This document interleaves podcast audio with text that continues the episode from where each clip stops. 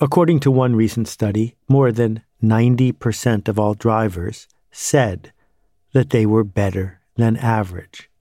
This is the Dunning Kruger effect times 10, because it's not stupid people who feel like they're better than average. It's all of us. Hey, it's Seth. And this is Akimbo. We'll be back in a second to talk about surgeons and you. But first, here's a message from our sponsor. Hey, it's Seth. Are you ready to turn pro? The Creatives Workshop is back. It's back because it works. It's our most engaged Akimbo workshop. It's a workshop for people who have something to say, to write, to paint, to communicate. People who want to be creative. Come find the others. Learn what it means to see and be seen. When you're serious about your work and you're ready to take it to the next level, the Creatives Workshop is here to help. I hope you'll check it out. It's at thecreativesworkshop.com. We'll see you there. If you talk to a surgeon or a therapist about whether they are better than average, or even more interestingly, whether their peers think that they are better than average, you might have the experience I had when I was talking to my favorite surgeon. He said, No, no, no, no, no. All surgeons think not only are they better than average, they're probably among the very best ones. That 90% is conservative when we think about the idea that a surgeon or even a therapist might think that they're better. Why is that? Well, the blogger Scott Alexander broke it down into seven causes. I want to share a few of them so that I can get to what I really want to talk about. The first one, he's talking about therapists here, is that your patient's last doctor was worse than you. That most of the time, as a therapist, you're encountering people who have left another therapist. Well, the reason they left is you're better. Number two, your patients love you because cognitive dissonance is real, because they have chosen to come back week after week. And when they come back week after week, they need to remind themselves that they're doing something that's smart. Number three, patients come, but they never seem to leave. Because unlike the car rental counter, it's pretty rare for a regular patient to stand up in the middle of a session and storm out, never to return. What actually happens is the people who return are reminding you that you're doing a good job. But the people who don't come back, well, you just assume that their insurance changed, or you assume that they moved away, or you assume that they got run over by a truck, or something else happened. Probably that they got better thanks to you and your excellent care. Number four, you've probably successfully treated most of your patients because, after all, the patients you are unsuccessful with, they might not be dying on the operating table if you're a therapist, they just fade away. And then the last one I want to mention is number six your victories belong to you, but your failures belong to nature that when we are doing something as extraordinary as changing someone's mind, cutting someone open, healing them, it's easy to pay attention to how our intervention made a difference. And in the times that our intervention didn't make a difference, to remind ourselves that we're not gods and we're doing our best. Once you hear Alexander's principle of professional exceptionalism, it's a real punch to the gut. And the reason is that everything that you thought was working so well probably isn't. That restaurant you're running, where all the patrons love it, well, that might be because the patrons who don't love it don't come back. Your work as a coach, in which your best players score more and more goals, well, sure they do, because they're the ones who are still on your team. And it goes on and on it's very easy to decide that the inputs we're getting are the only inputs that matter. But I don't really want to talk about Alexander's law of why certain professions think so highly of themselves. The thing is that these professions are professions because the people in them are accredited, because it was hard to get in. And those things mean that the professionals are scarce. And because they're scarce, they're seen as valuable. But what about the rest of us? What about the creatives? What about the people who have to invent things, cause the culture to change? The ones who are putting on a show, who are seeing the world as it is and trying to make it better. Well, let's talk about the corollary of Alexander's Law and the corollary of self doubt. Because the thing is that for creatives, the opposite forces are often at work. First, since most of our work is purchased a la carte, and since there's far more supply than demand, it means that most of the direct feedback we get is rejection. We get rejected by middlemen, middlemen who purport to know what's good and what's bad because they see so many things. And we get rejected by the end users because the end users have so many choices. Second, since the work we do involves widely available tools like a keyboard or a crayon, the group of people who believe that they can do the work we do, or even better, improve it, is very large.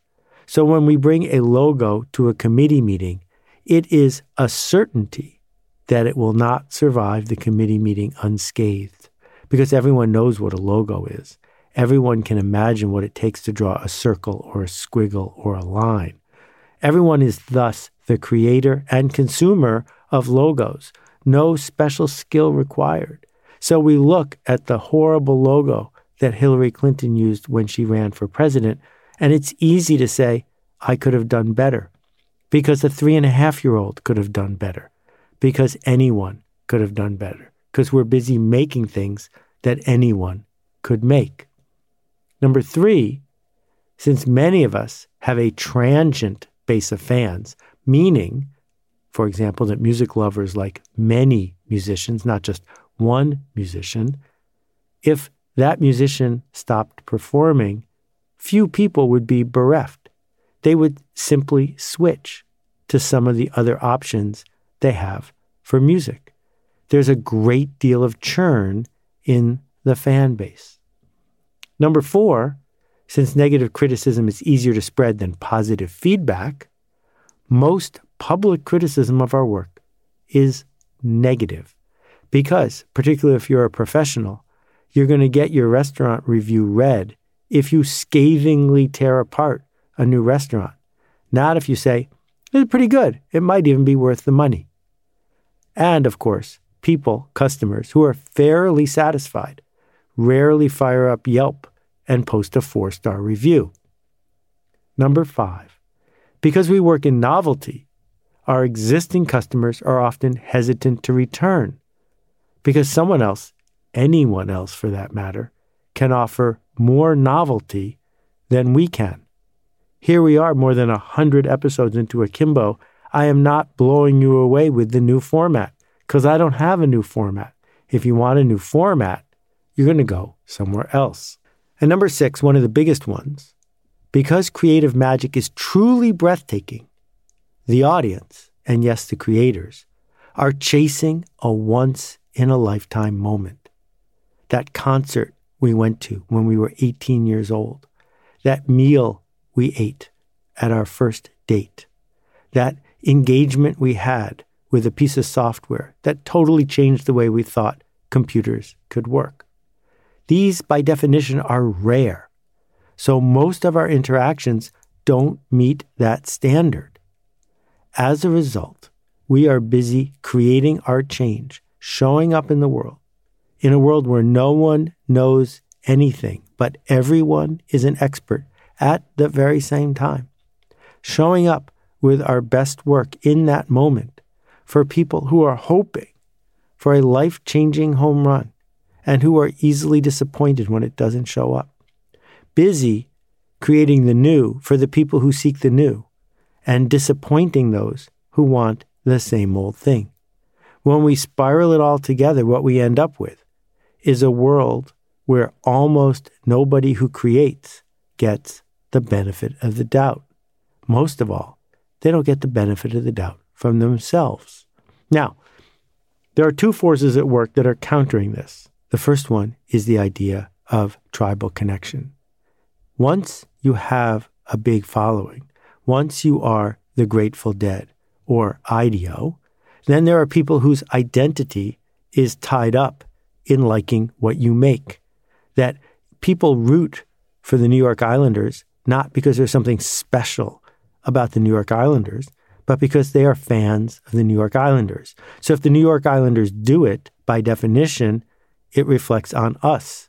And so cheering for us is a natural thing to do. And then related to that is the idea of cognitive dissonance. If we've decided to become a fan, if we've decided to commit to this hobby, if we've decided that we are on this train or that train, we must have made a good decision. And so we are more likely to reinforce our choice by liking it even more. So, tribal identity plus cognitive dissonance plus the internet leads to stans, to people who are angrily and eagerly taking the side of whatever creator they've chosen. But the fact is, only one in a hundred thousand creators are chosen in this way. The rest of the people who are seeking to bring original work to an audience don't have this benefit, and they are reminded of that every day. Because the media, the internet, the culture keeps reinforcing the fact that there are a few people at the front of the line on the stage who get a standing ovation before they even begin. And for everybody else, there's simply the struggle. But the struggle is worth the journey. What's essential is we figure out how to give ourselves the benefit of the doubt. Because if we can't find a way to trust ourselves as we do this work, it's going to be very difficult to push beyond mediocrity, to push to extreme edges, to do, yes, work that matters for people who care. So, very few creators who are telling the truth believe that they are significantly better than average when they are bringing a new idea to the world. But seducing ourselves into thinking that we are going to raise the average, that is essential if we're going to ship our work. Thanks for listening. We'll see you next time. We'll be back in a second with four juicy questions from previous episodes. But first, here's a message from our sponsor.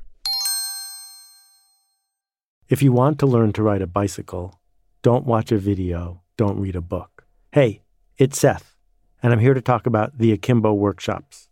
These are interactive, real time, online workshops that work and we're devoting 2020 to finding one that matches where you need to go. If you're ready to level up, I hope you'll check out akimbo.com to find out about our proven effective workshops. Hey Seth, it's Maria. Hey Seth, my name's Kyle. Greetings, Seth. This is Steven out in Madison, Wisconsin. Hi Seth, Alicia from Charleston here. Hi Seth, this is Anupam. Hi, this is Caitlin. Hi Seth, warm greetings from Curacao. Hey Seth, my name is Nick Ryan from Pittsburgh, Pennsylvania. Hey Seth, this is Rex. Hey Seth. Hi, this is Vasilis from Greece. Hi, this is Roberta Perry. My question is. And that completes my question. Thank you all for rising to the occasion and contributing your questions. I love to hear from you. If you've got a question about this or any previous episode, I hope you'll visit akimbo.link.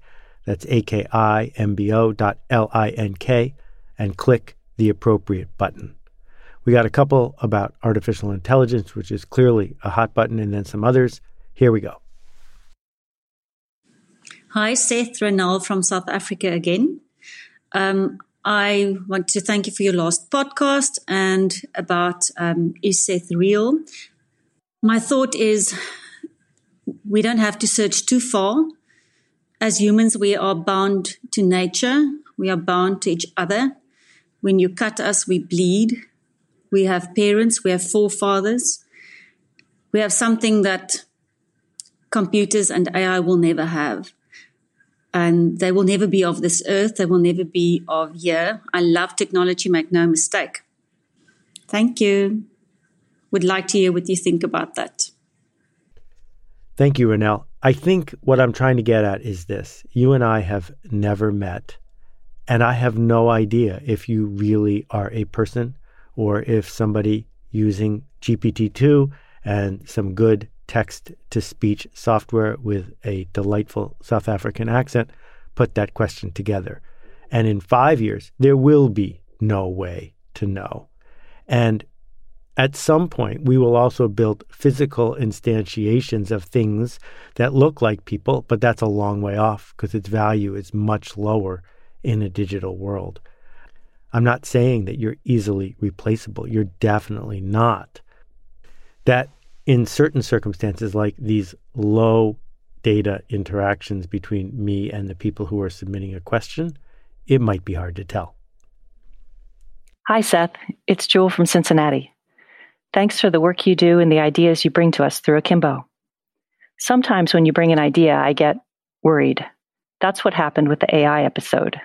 Here's my question If people who lived in caves are humans 1.0, and if we are humans 2.0, and if AI will make possible humans 3.0, then here's what I wonder.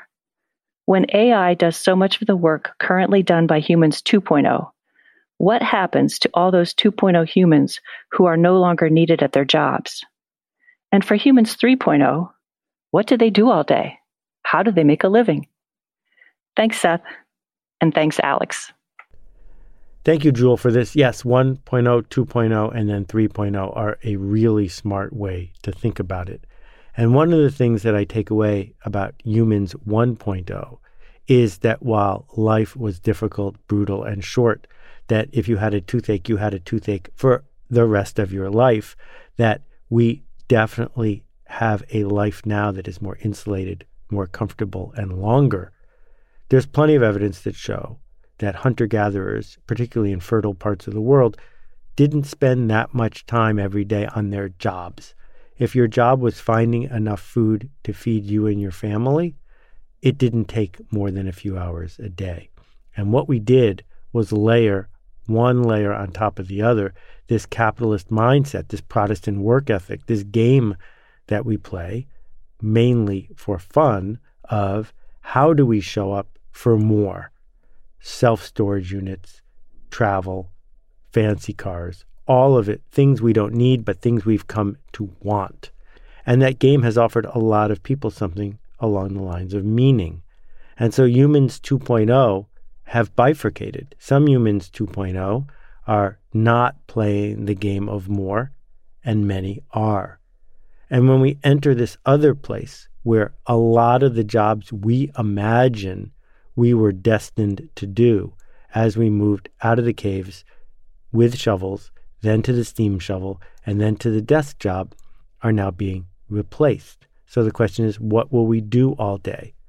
Well, the answer might be, what did we used to do all day?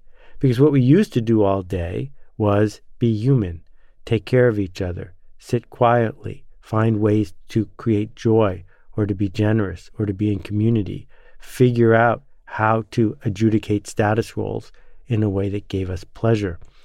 All of those things haven't gone away at all. So the question is will our leadership, will our governance, will the people who speak up decide to take the surplus that this is all going to create, and it will create a surplus, and put it to work somehow? So a simple example is imagine what happens when your doctor or your therapist knows more than they know right now and is available to you 24 hours a day whenever you want for as long as you want for free. In that model, what will we do? First, with all the doctors and therapists, but second, with the surplus it creates in increasing our health and well being. Lots of hard choices to make. I don't believe a $1,000 a month universal income is the answer. I don't even think it's close because humans while we need food and shelter, also need a sense of meaning and connection. And if we simply strip away what we think of when we think of what we do all day, we will strip away a lot of what it means to feel productive, to feel connected. So there is going to be a revolution going on in the way we think about this that will make the internet shift look like child's play. Thanks, Jewel. Hey, Seth. I've got something that I've been struggling with as I start learning a new domain. I'm curious how you would contextualize this and where your thinking might take you. So here goes. With so much information at our fingertips, how do we know what's worth memorizing Is anything worth memorizing? Thanks for all you do. Seth, this is a great question. And I'd like to articulate something I've been thinking about, which is that maybe there's two kinds of memorization. Maybe there is the memorization that comes with doing the work, the memorization of practice. That if you sing Old Black River by the Doobie Brothers enough times, you will be able to 20, 30, 40 years later remember the choruses. You didn't memorize it for a test. You memorized it because you wore into your brain over and over again a pattern that now you can effortlessly bring back to the fore. The other kind of memorization, I believe, is a fairly modern sort of memorization. And this is the short term memorization of proving to an external body that somehow you put in the effort to, in the short term, memorize something. There are countless things that I memorized on demand, and I can't remember any of them. But I can still remember Old Black River, Keep on Rolling, Mississippi Moon, which Keep on Shining on Me. And I might even have gotten part of it wrong, but I think I've memorized it.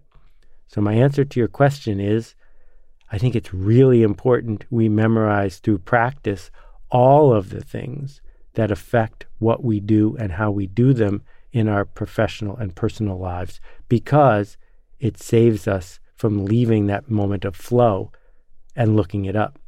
But the other kind of memorization, I honestly believe there is no reason at all to do the other kind of memorization. I cannot think of a single example of why it pays to have people memorize the 18 parts of the sailboat and then they're going to forget them the day after their test. Hey, Seth. This is David from Missouri. Uh, longtime listener, first time caller. Um, I wanted to talk about your latest podcast, uh, Belief versus Truth. Um, it seems to me that this really uh, highlights or points out the, the problems that we're having in our political discourse today. And I'm wondering, my question is, how do we get past someone who is arguing from belief?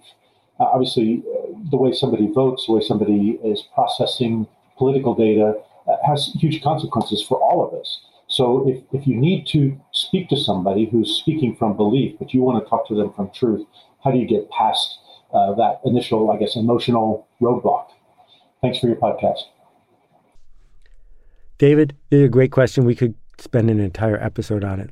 Let me propose an alternative. Instead of saying to someone who is arguing from belief, let's shift gears and argue from evidence, it might be that they don't want to shift gears and argue from evidence. That it might be that belief is exactly the most powerful, productive, and satisfying way for them to engage with the world. Because all of us do. All of us use belief most of the time. We don't actually understand how electricity works, most of us. We don't actually understand the quantum mechanics of gravity waves, most of us. That we are going through the world as the organisms that we are based on belief. And so, in those rare instances when evidence is actually on the table, when we can say, wait a second, let's do the math here, shifting gears out of belief is difficult.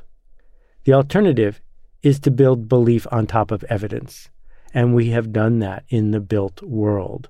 The fact is that you can be a productive civil engineer, mechanical engineer, designing bridges that don't fall down based on a belief driven approach to structural mechanics. You can. And that's why it's so hard to go sell a new technology of how to build a bridge to certain kinds of engineers because they're not approaching it from an evidence based mindset. They're approaching it based on belief. That when Semmelweis showed up and tried to get doctors to wash their hands, it took 20 years for him to persuade the profession to look at the evidence because they were basing it based on belief. But what we know is that if we can build new beliefs that work better, that you can sell because it's belief versus belief and we can look at the underpinnings of why someone believes something. Where are the status roles? Where are the tribal connections? Where is the place where they feel safe or powerful or are avoiding fear? That if we can build pillars of belief that are actually functional, we have a chance of not only changing actions, but also uniting people back into sync so we can move forward. Thanks for all your questions. I hope everyone is well and safe. We'll see you next time. Mississippi moon, won't you keep on shining on Oh, black water, keep on rolling. Mississippi moon, won't you keep on shining on Oh, black water, keep on rolling. I just don't think it's possible or probable in, in today's world to distinguish yourself as an educational institution or as a success seeker at the level of, of information gathering or information distribution. I mean, this is the information age, and you can get a great book, a great essay, a great idea anywhere, you know, and none of us can do that better than the internet, right? Um, there is no great thought leader who can outthink the internet. Like, we have data. What Alt MBA gets right is it puts you in a context where you're part of a community that says, yeah, yeah, yeah, that's good. You got access to ideas, you got access to information, that's awesome, but when you're going to show up, when you're going to face that blank page, when you're going to face the possibilities within you, when you're going to face those fears. I'm not going to let you hide. You got to show up. And that's the hardest part. And it sounds simple, it sounds very commonsensical, but it's the number one reason why we don't write that book. It's the number one reason why we don't ask that question. It's not because we don't know or we don't have the information we don't have an environment and we don't have a support network that makes it feel like showing up is possible for me. Not just possible for the success stories I see out there, but I can show up. Consider the Alt MBA. More than 3,000 alumni in 74 countries around the world. Find out more at altmba.com.